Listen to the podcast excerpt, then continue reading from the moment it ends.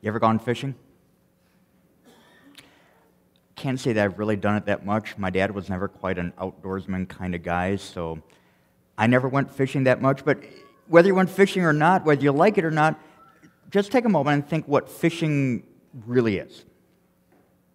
Fishing basically is a fisherman trying to catch a fish. And so they, they have a hook, and they put something on the hook a lure, a, a worm, something that the fish is going to want to eat. And actually, really think about it, the fisherman's going to try to put something that is irresistible, something that looks so yummy to that fish that it can't help but take a bite. And when it takes a bite in that lure, that hook grabs in, and, and that fisherman has his fish.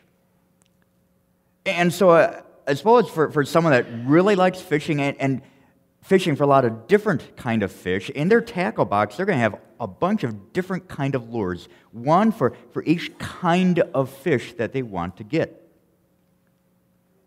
I don't know if you've ever, ever thought of it this way, but Satan has like a, a tackle box full of different lures, temptations for, for so many different people.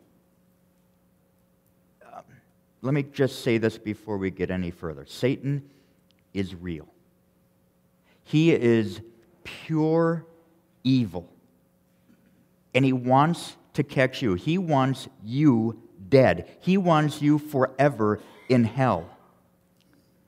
And so, for this sermon series, Lured, we're going to look at some of those lures, some of those temptations that the devil drops and dangles right in front of us. Today, we're going to look at the, at the first, um, the oldest, and some might even say the best lure. It is the lure, the temptation to want more. Now, when we look at Genesis 3, which uh, Pastor Cook read earlier, uh, some things become pretty obvious right away. And the first is that Satan lures us with lies. If you're a fill in the blank kind of person, that's our, our first fill in the blank. In fact, Jesus himself called Satan the father of lies. That's his, his native language, is lying. Let's look at Genesis 3. It says, Now the serpent was more crafty than any of the wild animals the Lord God had made he said to the woman, Did God really say you must not eat from any tree in the garden? Okay, right away when you read this,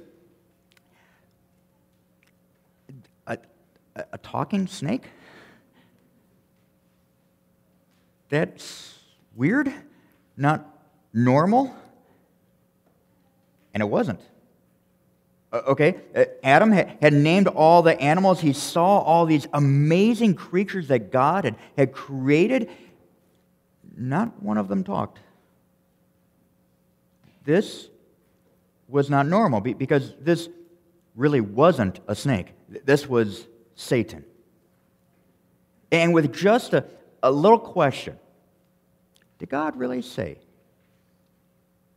He, he planted a seed of doubt. Let's go on. The woman said to the serpent, we may eat fruit from the trees in the garden, but God did say, You must not eat from fruit, uh, fruit from the tree that is in the middle of the garden, and you must not touch it, or you will die. You will not certainly die, the serpent said to the woman, for God knows that when you eat from it, your eyes will be opened, and you'll be like God, knowing good and evil. Now, here's the thing about lies every good lie has truth in it.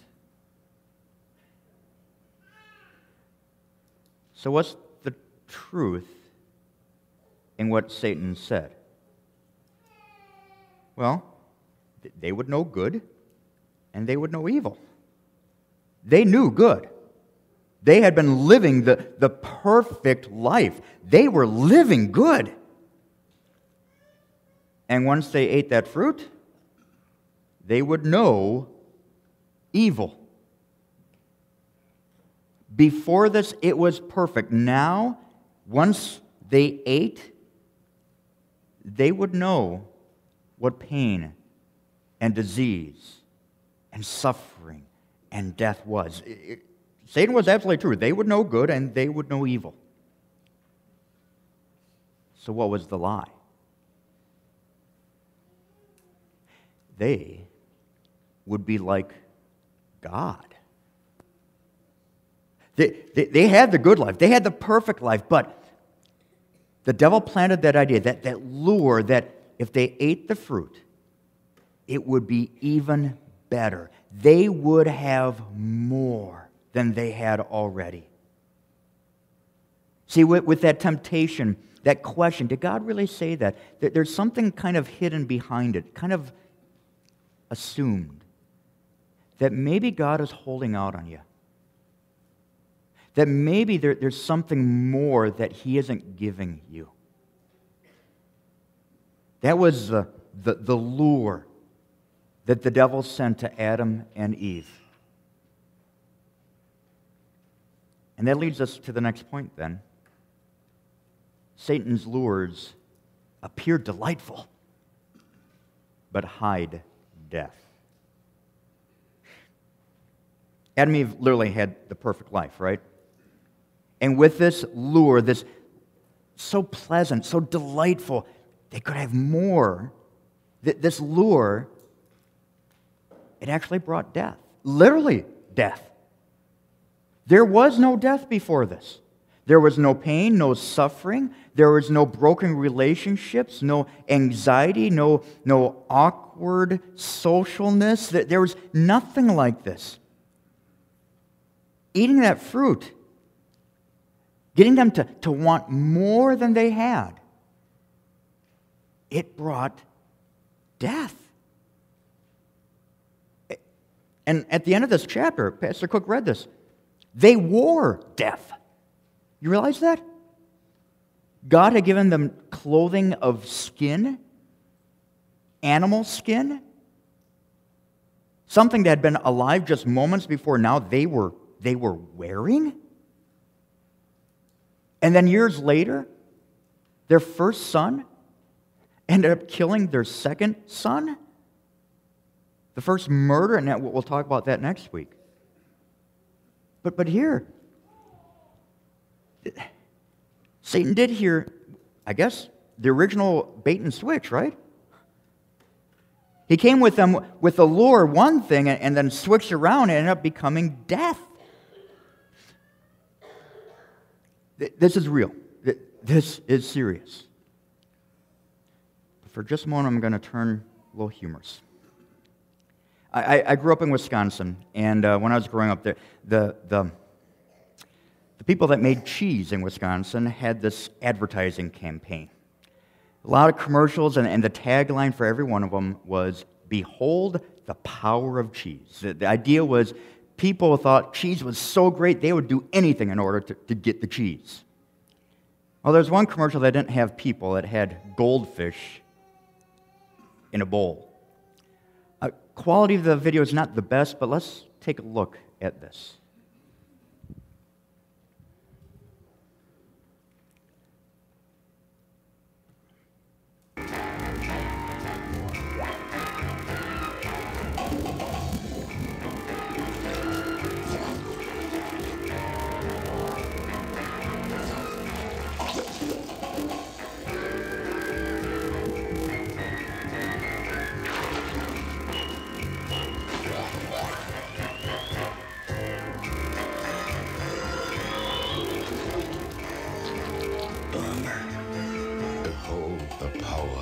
Cheese. Cheese was so good. Actually, that's a perfect illustration for temptation, isn't it? The lure is so good. But in the end, you're like fish out of water. It's delightful, but it brings death. Which brings us to then the next point here. Reality is, Satan wants your eternal death. That is a reality. Does, um, does Satan use this lure, this, this temptation still today? Have you looked at your credit card bill? Students, Yeah, you have a hard, hard time doing homework sometimes because you, you want to watch that next video? You want to play that next level? Cheating on a spouse happens because you want something more. We heard in the gospel reading today Judas stole money because he wanted more. Do you have child envy, envious of what someone else's kid can do? Or, or golf envy, envious of what someone else can do on, on the course? I mean, the devil dangles this lure in front of us still today. But the thing is, Satan wants your eternal death. This is a, um, a strong lure, a strong temptation to, to want more. Back when I was in college, I, I had a, a very short term job um, selling door to door vacuum cleaners. Kirby vacuum cleaners. It was very short lived because I didn't sell any of them. But one of the guys I, I trained with, the first vacuum he sold was to his uncle. Now, his uncle already had a Kirby vacuum cleaner. But he told his uncle, well, you know, that's, that's the old model. We, we have the, the better, the, the newer one. He lied. He sold his uncle the exact same vacuum cleaner, made $400 off of his uncle, because his uncle wanted something more, something better. If you like texting, there, there's a phrase FOMO, fear of missing out. It's a fear that, that you're going to miss out on something, that you don't have something another person has, that you don't have everything you need or want. And the devil has been using this lure for thousands of years, and he still uses it today. Because if he gets us to focus on what we don't have, wanting something else, then we take our focus off of God. Satan wants your eternal death. If he gets us to focus on that fruit, something that we don't have yet, if he focuses us on, on what we don't have and instead of what we do have,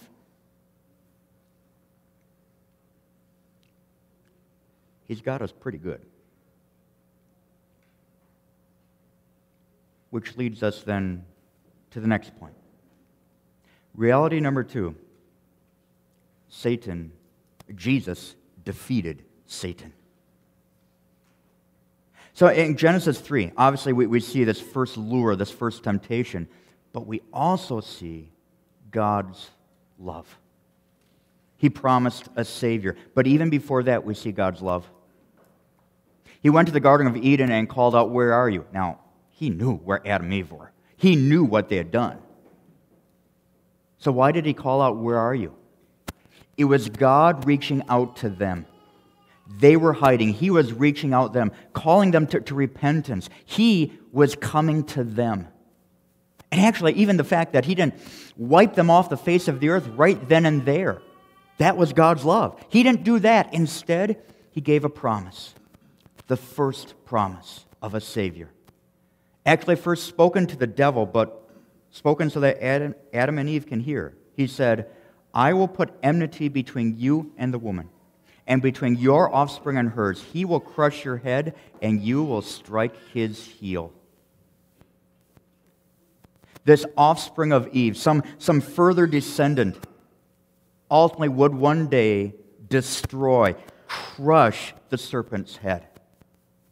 That's talking about Jesus. Jesus never once gave in to all the lures and the temptations that the devil threw at him. Instead, he offered his life on that cross to pay for every time that you and I give in, that we take the bite. But that wasn't it.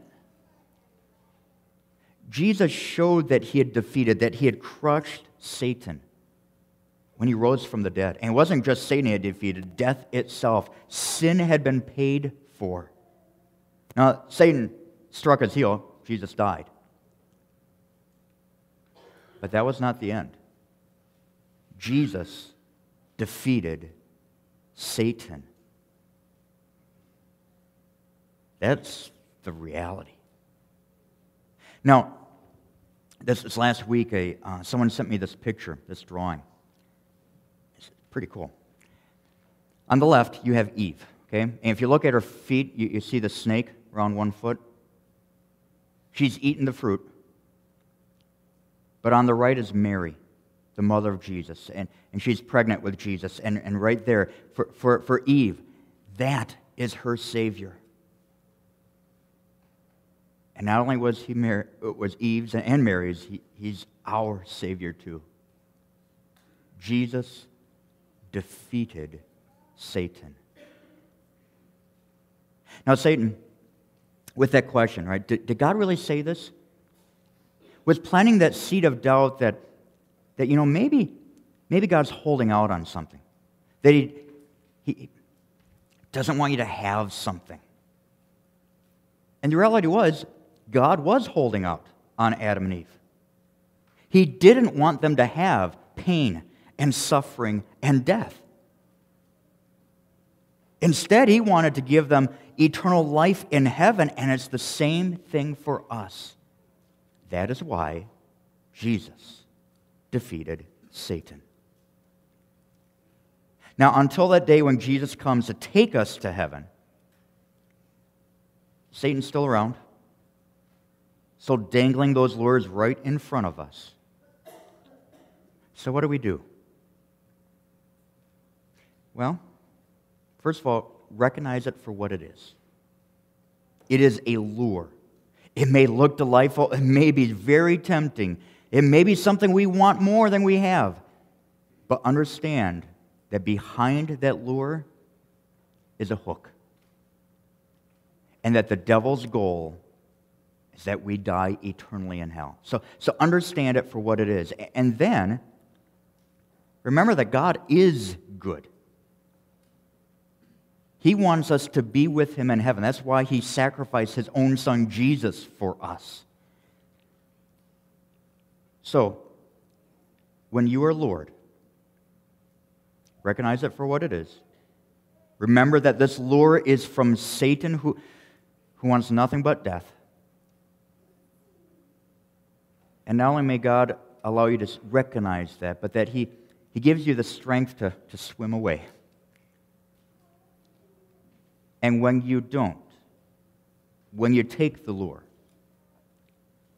may God give you the grace to see what Jesus has already done for you. My friends, when you are lured,